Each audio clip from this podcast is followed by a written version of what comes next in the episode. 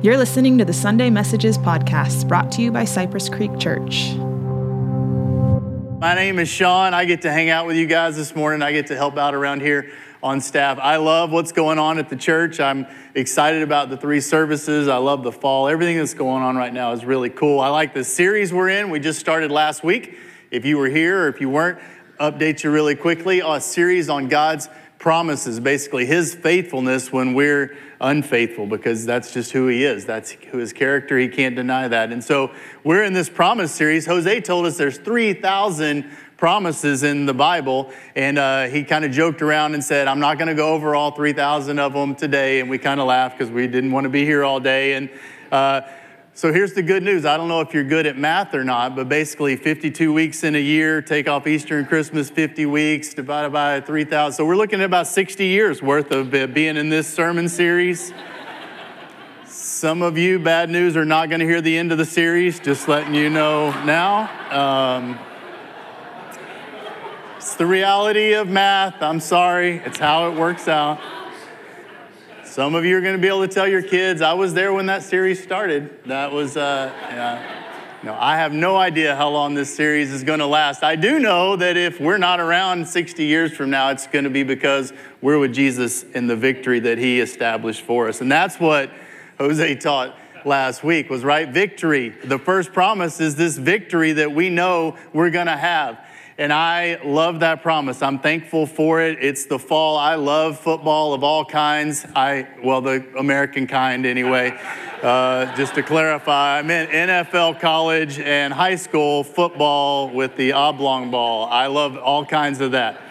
And uh, man, Friday nights are fun watching. We have a son that plays football. As a dad, I will tell you that I have this anxiety and this excitement when I wake up on Friday mornings and it mixes together. And I don't know which is in greater proportion. On any given moment, it could be more anxiety or more excitement. But it's fun all day long. And then I get to go to the game and people are like, well, where do you sit? And I was like, I don't sit at a game. And they're like, well, where do you stand? And I'm like, well, at what moment are you asking? Because I stand all over the place.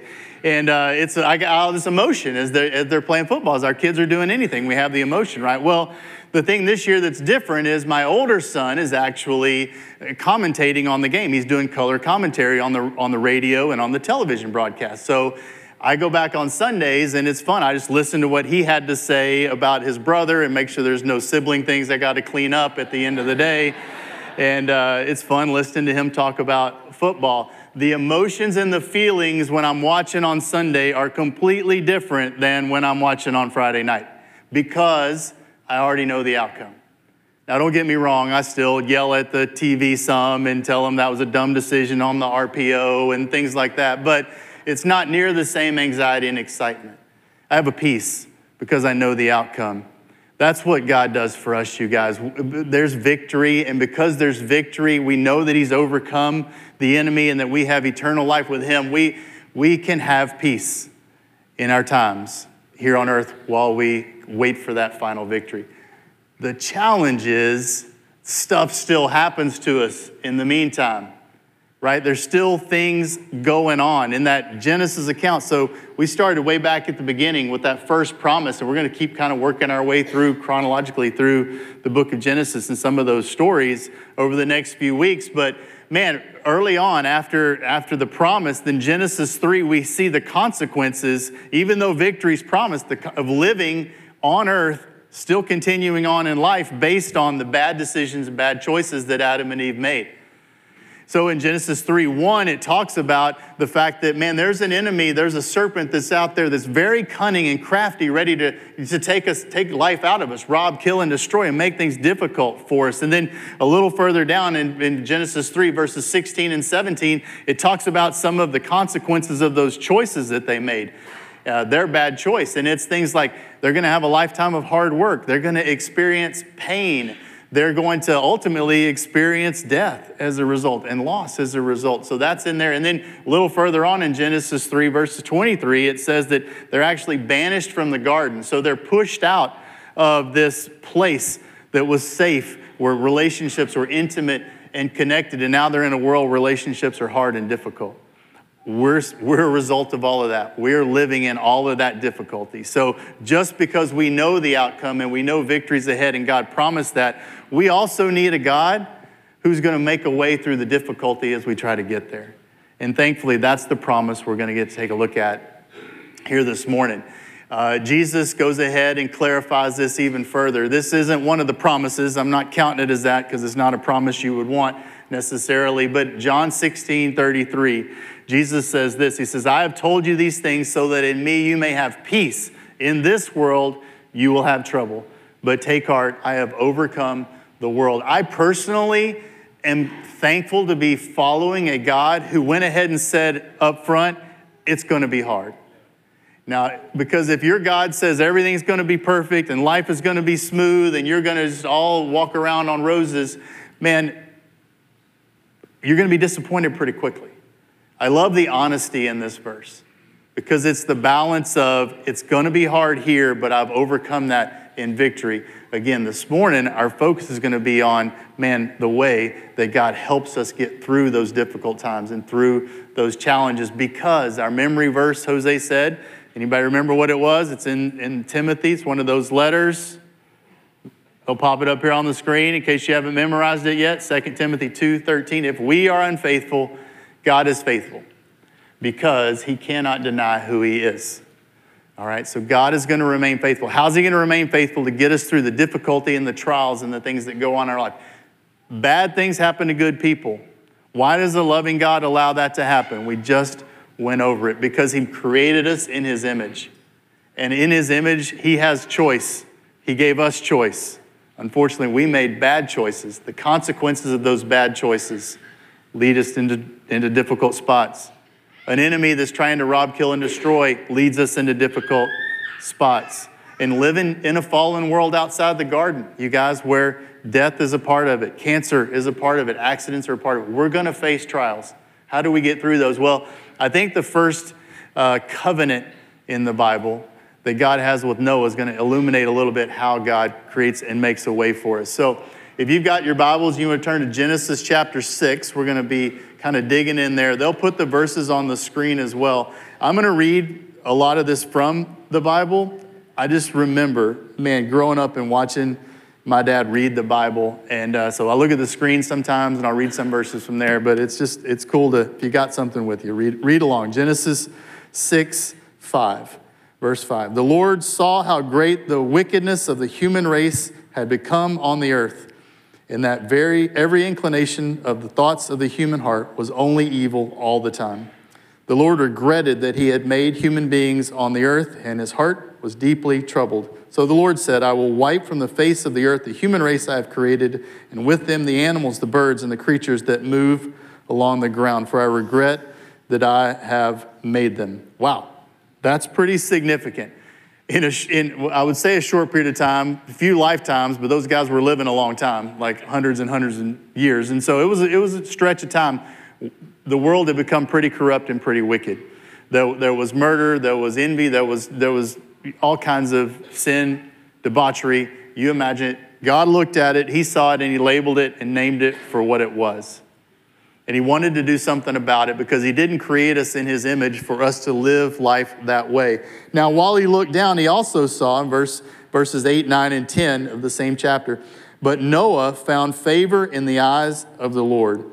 And then it says, This is the account of Noah and his family. Noah was a righteous man, blameless among the people of his time, and he walked faithfully with God. Get the contrast. The world is wicked, people are wicked. We still are. We still have sin and wickedness in our lives. But he looked down and there's Noah. And Noah had three things described in that simple little verse. I mean, take a look at that for just a second. First of all, he was righteous. That meant he did the right thing.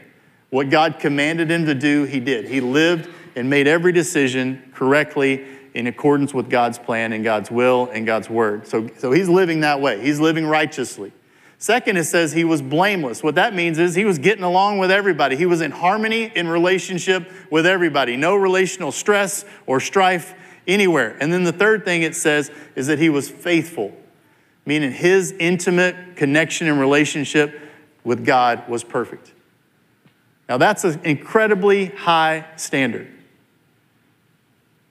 if, if you have reached that standard, you do not need the rest of this message. I'm just letting you know. Feel free to start lunch early or come up here and teach us how you got there. The reality is, if you look at those three categories, we all fall a little short somewhere. And but for the grace of God, we would all get washed away in the flood that's about to happen. But He has a way, He makes a way. God promises to make a way. We'll take a look at it. Uh, as we continue on here. So, in verse 11 of chapter Genesis 6, now the earth was corrupt in God's sight, full of violence. God saw how corrupt the earth had become, for all the people on the earth had corrupted their ways. So God said to Noah, I'm going to put an end to all people, for the earth is filled with violence. Because of them, I am surely going to destroy both them and the earth. So make yourself an ark of cypress wood, make rooms in it, and coat it with pitch inside and out. This is how you are to build it. The ark is to be 300 cubits long, 50 cubits wide, and 30 cubits high. Make a roof for it, leaving below the roof an opening one cubit high all around. Put a door in the side of the ark and make lower, middle, and upper decks. I'm going to bring floodwaters on the earth to destroy all life under the heavens, every creature that has breath of life in it. Everything on earth will perish. Building an ark. Remember this story from way back? He built this big boat.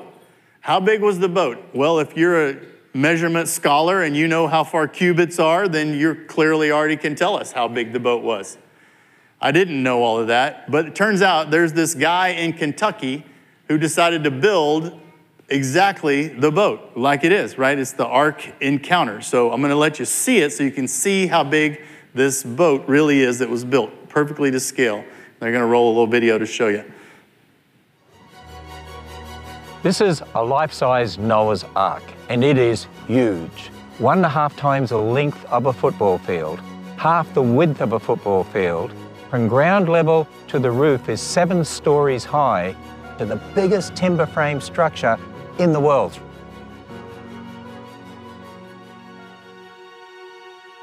Just about everyone around the earth has heard of Noah and the ark and, and the flood.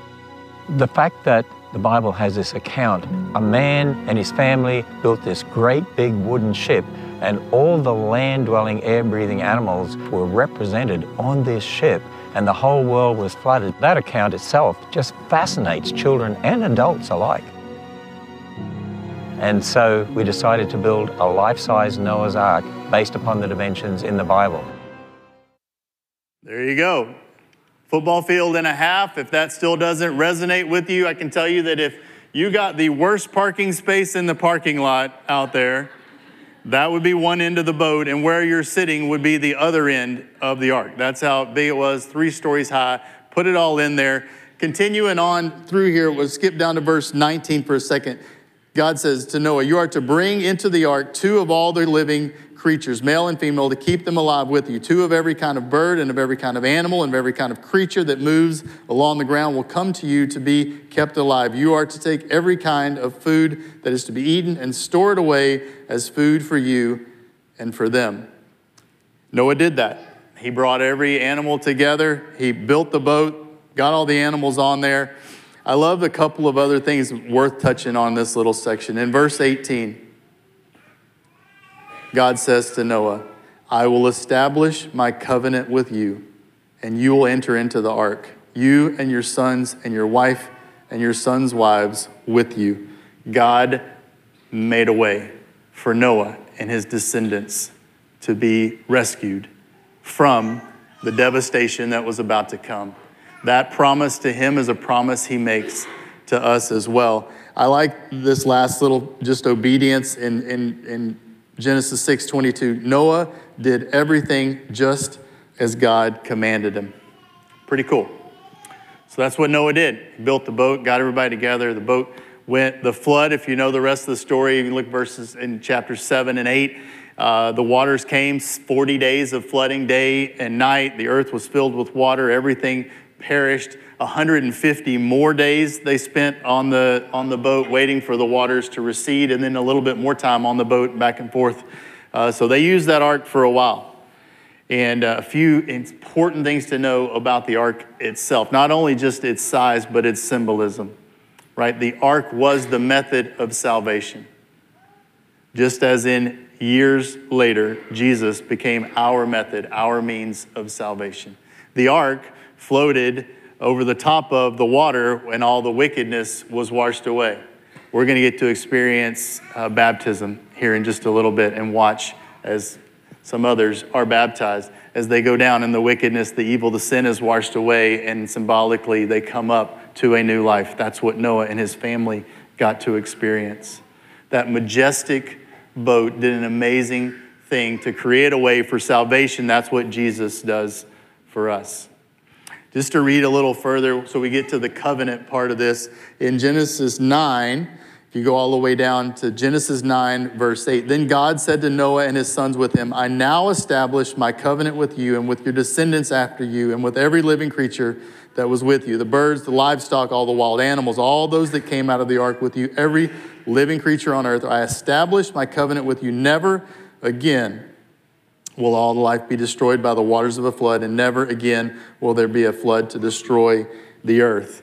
That's the covenant that God makes. Jose talked about this idea of covenant, right? And that it is more than a contract. It's not time limited. It's, there's not a way out. A covenant is, is forever. A covenant is binding. This is the first covenant mentioned specifically in the Bible. And what it is is a unilateral covenant. Some covenants are between, like the marriage covenant is between two people. God has some covenants with his people that both of us have to do something. In this case, God is just saying unilaterally, I will do this. I covenant to you, I will, I will do this. I will preserve the earth and I will protect it from here on out. It's a good covenant. We're, we're the recipients of that. We still get to live on this earth because of that. Um, he goes on in the next few verses to talk about the rainbow, right? And the, and the fact that uh, this is the sign of the covenant I'm making between me and you and every living creature with you, a covenant for all generations to come. I have set my rainbow in the clouds, and it will be the sign of the covenant between me and the earth. So, as you see the rainbow, as you see the rainbow, other people are just no, that's what it's about right there. It's about that idea of God creating covenant with his people. That's where it originated. Pretty cool. So I've said that God will promise to make a way for us, but we really need to dig into that as we get toward the end of our, our time together here, because I want you to understand this promise, because I don't know the extent to the difficulties that you're going through.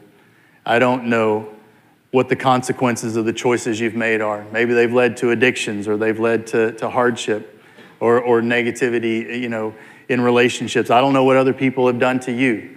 There are sinful, hurting people in the world that hurt us, and I don't know where you are in that. And I don't know what the enemy's doing to try to mess with you, what kind of loss you've experienced, or illness, or sickness, or death, or loss around you. Um, but I do know this God will make a way. Charles Spurgeon uh, said it this way He said, The Lord will make a way for you where no foot has gone before. That which, like a sea, threatens to drown you will be a highway for your escape. Man, He's going to make a way. It's probably going to be something you can't even imagine, but it'll be worth it. Isaiah 43 is a pretty good uh, chapter if you really want to dig into this thought about God making a way for us, right? Um, it's a time in Israel's history where Isaiah is a prophet and he's letting them know hey, based on all the sin and the negative things that you guys are doing, the choices you've made, what's going to happen is your land's going to get taken from you. You're going to be pushed out, and you're actually going to be taken captive into exile into a foreign country. And that's pretty scary and pretty devastating. And he says, But I need to let you know that God will not forsake you and he will make a way. So he says here at the start of Isaiah 43, But now, this is what the Lord says He who created you, Jacob, he who formed you, Israel, do not fear, for I have redeemed you. I have summoned you by name. You are mine. When you pass through the waters, I will be with you. And when you pass through the rivers, they will not sweep over. When you walk through the fire, you will not be burned. The flames will not set you ablaze. For I am the Lord your God, the Holy One of Israel, your Savior. Man, I just I want you to catch. I hope that you're making this applicable to your life in some way. I, I hope you're not experiencing difficulty or trauma, but if you are, or if you know somebody who is, I want you to pull a few things out of that verse.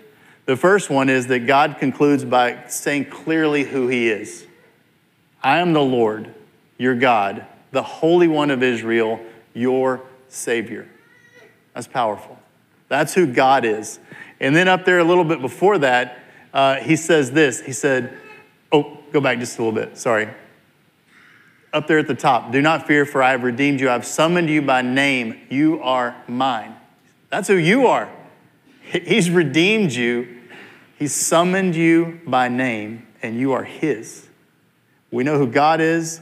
If we know who we are, then what He promises to do is get us through the floods, get us through the waters, get us through the fires. He will make a way. That is his promise. And he clearly states it a little further down in Isaiah 43. So verses 16 through 19 say it this way This is what the Lord says He who made a way through the sea, a path through the mighty waters, who drew out the chariots and the horses, the army and the reinforcements together, and they lay there, never to rise again, extinguished, snuffed out like a wick. Forget the former things. That's kind of odd to me. He just kind of gave him a big reminder of what happened in history. And then he says, Forget all about that. Forget the former things. Do not dwell in the past. Say, I am doing a new thing. Now it springs up. Do you not perceive it? I am making a way in the wilderness and streams in the wasteland. And that same promise is for us. God will make a way in the wilderness and streams in the wasteland.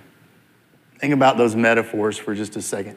The wilderness, man, the wilderness to me, what do you picture in your mind when you think of wilderness?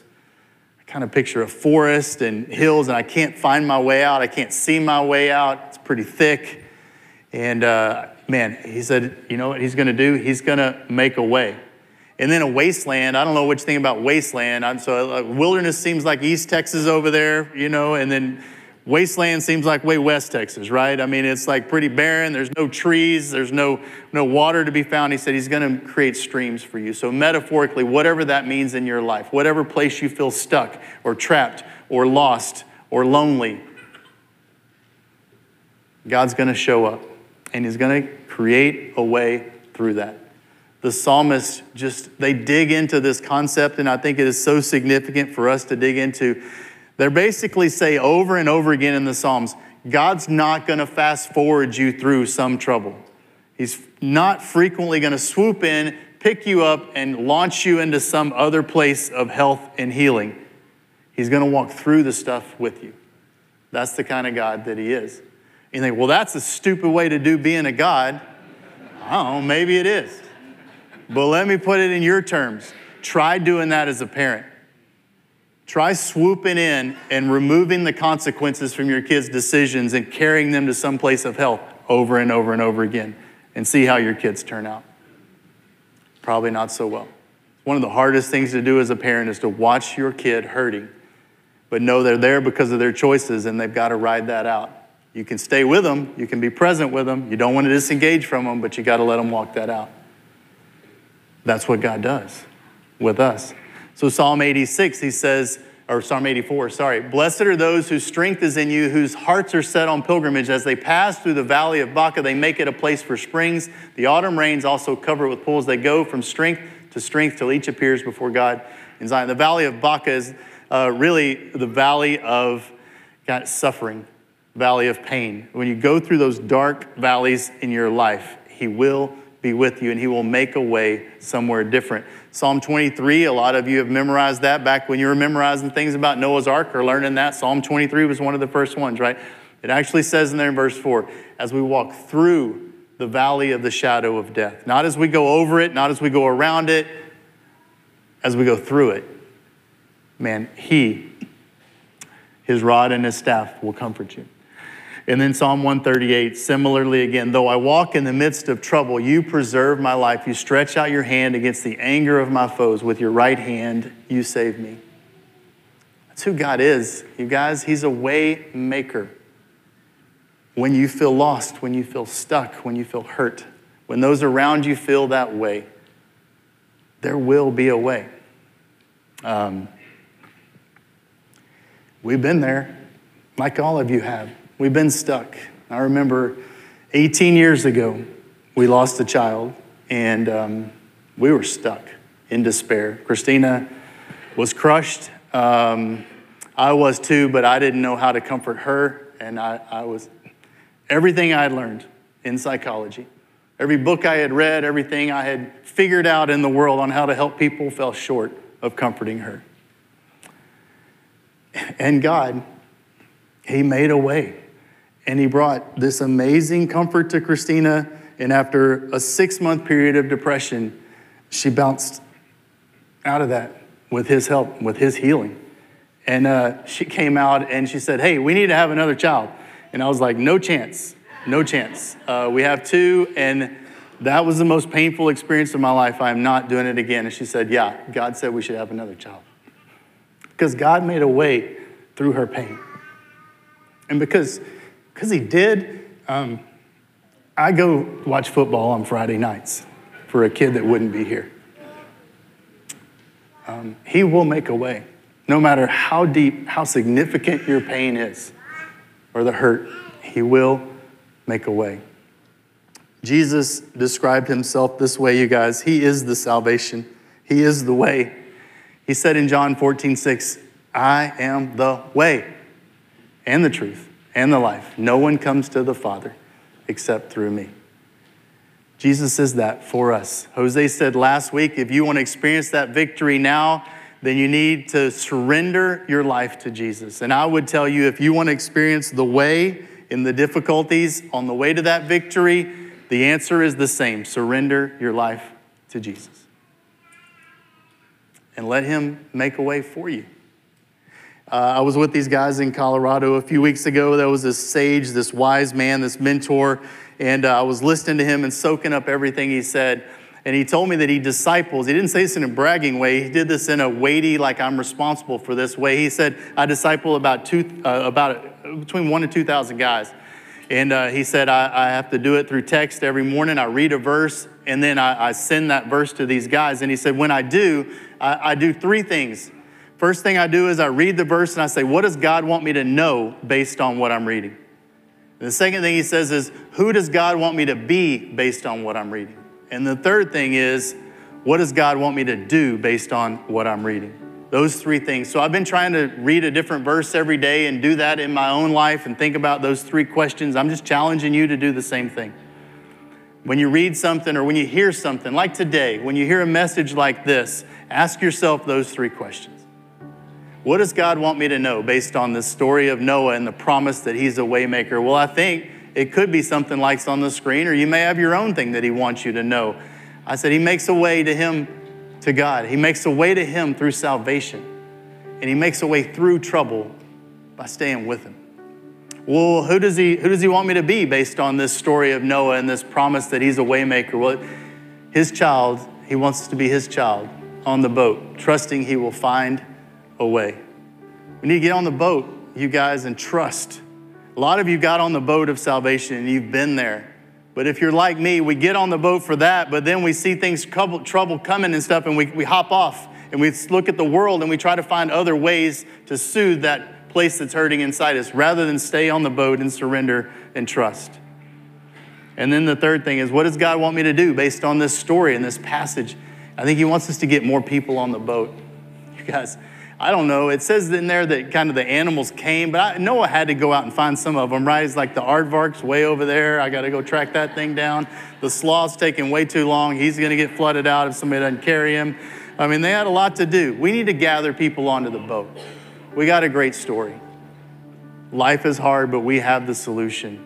We need to get more people on the boat. And then I think we need to live the triumphant life, pursuing those ideas. We won't get there but pursuing those ideas of righteousness, blamelessness, and faithfulness, like Noah did in his life. Interesting thing, I'll end with this. The boat, it describes a lot of how it was built, right? That's why how Mr. Ham got to, got to recreate it, because the dimensions were there and the wood and the kind of wood and all the things were there. You know what wasn't on the boat that's on almost every other boat? There wasn't a rudder. There was no rudder on the boat. What that means is God said, build a boat, and I'm going to take it where it needs to go. Because the rudder is what steers the boat. Let's get on the boat and let's trust God to take us where we need to go. In His power, in His strength, in His infinite wisdom. Surrender to that. Maybe the bravest, most courageous, most difficult thing that you ever do. Let's pray. Thank you, Jesus, for a group of people willing to show up on a Sunday and listen to a message and sing some songs of worship and praise and Lord, I just pray they experience you, your presence.